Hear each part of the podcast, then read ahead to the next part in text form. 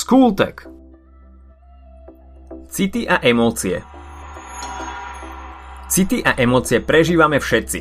Vedeli ste ale, že tieto dve slova nie sú úplne synonymá a je medzi nimi rozdiel? Aké druhy emócií vlastne existujú? A aké sú funkcie citov? Prečo ich prežívame? Aký je rozdiel medzi fóbiami a takým obyčajným strachom? Počúvajte a zistíte. City a emócie sú súborom psychických procesov, sú prežívaním a vzťahom k ľuďom okolo nás, k prostrediu, k veciam alebo aj sebe samému. City a emócie sa často používajú ako synonyma, aj keď v skutočnosti neznamenajú to isté. Pojem emócie označuje nižšie citové prejavy, ktoré sú spojené skôr s uspokojovaním našich primárnych potrieb, ako napríklad smet, hlad, hnev alebo zlosť. Sú krátkodobejšie a vedia sa rýchlo meniť. Za to city sa považujú za vyššie citové prejavy, ktoré súvisia, uhádli ste, s uspokojovaním našich vyšších potrieb. Napríklad potreby medziludských vzťahov, potreby krásy, radosti a tak ďalej. Vďaka ním máme schopnosť empatie. Dokážeme sa vcítiť do prežívania iného človeka a práve to je jedna z vlastností, ktorá nás odlišuje od zvierat. Tie nie sú schopné citov, nie v takej podobe, ako ich poznáme my. Samozrejme nie je pochyb o tom, že váš pes vás zbožňuje. Pri mačke je zbožňovanie otáznejšie, ale určite jej na vás tiež záleží, veď kto by ju inak krmil a čistil jej záchod. City a emócie sa prejavujú rôzne, či už vnútorne alebo navonok, napríklad úsmevom, hneď si všimnete, keď niekto zbledne pri pohľade na prvú otázku v písomke, keď sa zamračí alebo rozplače. Čo sa týka emócií, existujú dva druhy – stenické emócie a astenické emócie. Stenické emócie môžeme označiť za pozitívne, nakoľko človeka nabudia, motivujú a mobilizujú do aktivity. Ide o pocity spokojnosti, radosti a šťastia. Naopak astenické emócie sú skôr negatívne, utlmujú naše činnosti a vedú k pasivite. Patrí k nim napríklad smútok či nespokojnosť. Ak máme hovoriť o vyšších citoch, môžeme si ich zadeliť do troch kategórií – Morálne city, estetické a intelektuálne. Morálne súvisia so zmyslom pre povinnosť, spravodlivosť či ľudskosť. Estetické city pociťujeme napríklad pri prezeraní výstavy umeleckých diel, v divadle, pri čítaní dobrej knihy alebo pri hudbe. Vznikajú pri vnímaní a pociťovaní krásy. Intelektuálne city zasa vznikajú pri poznávaní, objavovaní či pri štúdiu. A nie, nejde o frustráciu z toho, že sa človek musí učiť.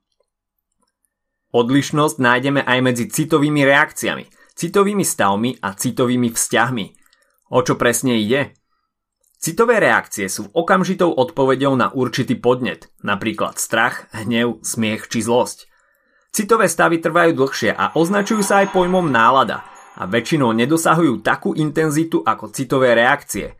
Patrí medzi ne napríklad tréma či eufória. Citové vzťahy sú dlhodobé prežívanie k inej osobe, veci, aktivite alebo k sebe samému. Je ním napríklad láska, vášeň, nenávisť alebo priateľstvo. City sú základom individuálneho prežívania človeka, sú nezávislé od vôle a presahujú z vedomia do nevedomia. Môžu sa prejavovať okamžite, sú labilné a rýchlo sa menia a sú univerzálne. Medzi jednu zaujímavú vlastnosť citov patrí tzv. ambivalencia, čiže polarita citov, pri ktorej človek prežíva zdanlivo protikladné emócie v tom istom momente, respektíve k tej istej osobe súčasne. Napríklad je možné niečo a niekoho nenávidieť a zároveň milovať. A aké sú ich funkcie? V prvom rade majú regulujúcu funkciu, hlavne pri záťažových situáciách. Pripomínajú nám, že si treba občas dať aj prestávku. Taktiež obohacujú náš vnútorný svet – sú činnou stránkou našej osobnosti a motivujú nás k rôznym činnostiam, dlhodobo alebo aj krátkodobo. Druhý emocionálnych stavov. Viete, čo sú afekty? Toto slovo ste už určite počuli a možno dokonca viete, čo znamená. Ak ste povedali, že ide o krátkodobý psychický skrat, mali ste pravdu. Afekty bývajú často spojené s krikom, plačom, prehnanou mimikou, bledosťou či triažkou. Človeka úplne ovládne emócia, nedokáže sa ovládať a môže dôjsť až k strate kontroly či vedomia. V takomto prípade je človek schopný i zabiť.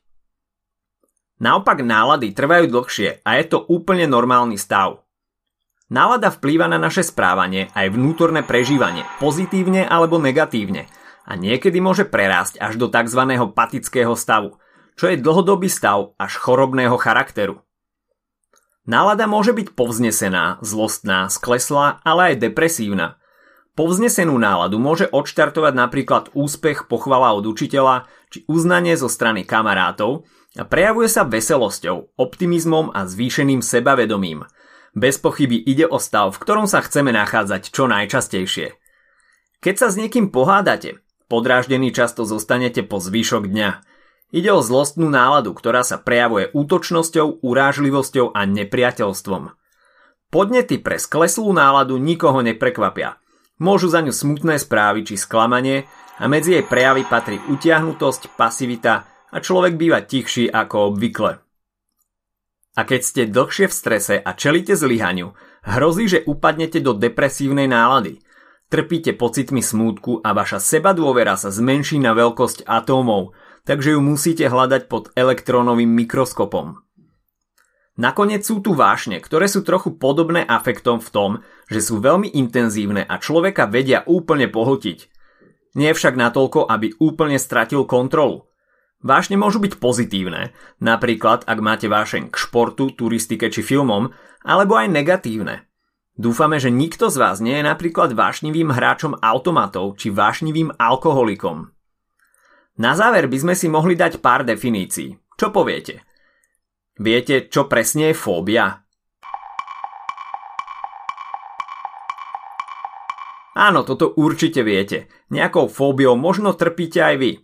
Ide o chorobný stav až paralizujúceho strachu, ktorý vyvolá situácia alebo vec, z ktorej normálne ľudia strach nemajú, aspoň nie taký veľký.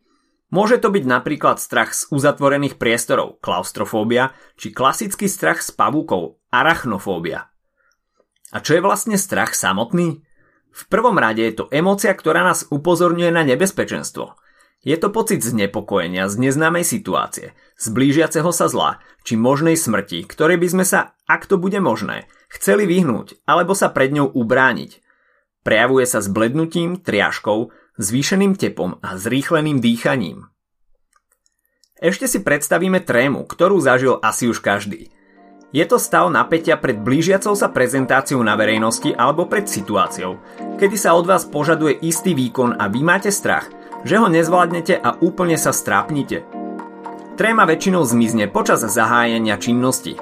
Opadne z vás a vy ste schopní podať požadovaný výkon. Vraj sa dá zmierniť tým, že si predstavíte ľudí pred sebou nahých, ale neviem nakoľko to skutočne funguje. Takže dnes sme si povedali rozdiel medzi citmi a emóciami.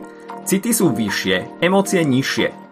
Už viete niečo aj o druhoch, ako sa prejavujú a aký je ich význam – Vysvetlili sme si tiež, čo je to afekt, nálada a vášeň a na záver nezabudnite ešte na pár pojmov ako fóbia, strach a tréma, ktoré sa vám niekedy môžu zísť. Ak sa ti dnešný podcast páčil, nezabudni si vypočuť aj ďalšie epizódy z Kultevu alebo našej série Hashtag čitateľský denník, v ktorej sme spracovali dve desiatky diel, ktoré by si mal poznať. Potešíme sa aj, ak nás ohodnotíš na Apple Podcasts, napíšeš komentár na YouTube alebo dáš odber na Spotify, aby ti nič neuniklo. A nezabudni o nás povedať kamošom. Počujeme sa pri ďalšej časti Skultegu.